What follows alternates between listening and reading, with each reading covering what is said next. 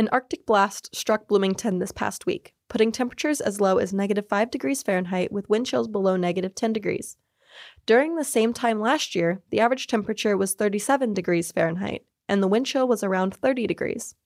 Coming on the heels of 2023 being the warmest year on record, this cold spell is to be expected, according to James Ryan, an IU PhD candidate specializing in weather patterns and cold extremes or this has been one of the coldest weeks you get in a typical year, even colder than you'd find in a lot of years. So it is extreme, um, but nothing we haven't seen before in the Midwest.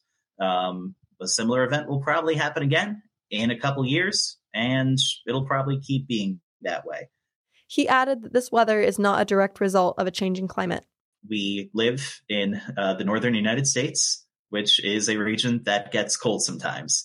Um, the global average temperature has increased by about one degree Celsius or about two degrees Fahrenheit, which is a large and unambiguous signal. Um, but that's not enough to mean that the Midwest will stop having winters. Despite the Arctic temperatures, Bloomingtonians have been trying to proceed as normal. Bloomington native Cat Seltz said while it changes her daily desires and goals, she enjoys the weather. It makes me want to snuggle, it makes me want to cook and read and really enjoy the sun coming into my house and all and my kitty cats. It makes me want to get outside and get some of this stuff, the sunshine and the vitamin D. And I gotta say, you gotta get out there. It's like taking a cold shower or taking that plunge in the lake and just give your system a teeny bit of a shock each day to get your metabolism woken up. It's so important. Seltz was raised in Bloomington, but has since lived in many places in the country.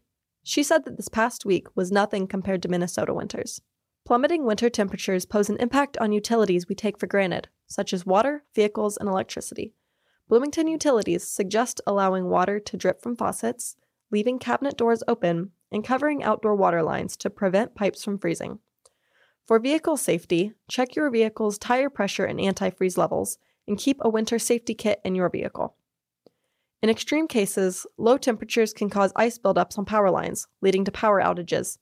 In the case of a power outage, Interim Fire Department Chief Roger Kerr says it's important to be careful with alternative heating measures. Trying to stay warm, people will start to burn wood or whatever they have, which can lead to uh, fires, especially for the unhoused. If they're using um, vacant buildings or their tents and trying to stay warm in those, it can it can lead to some issues with that.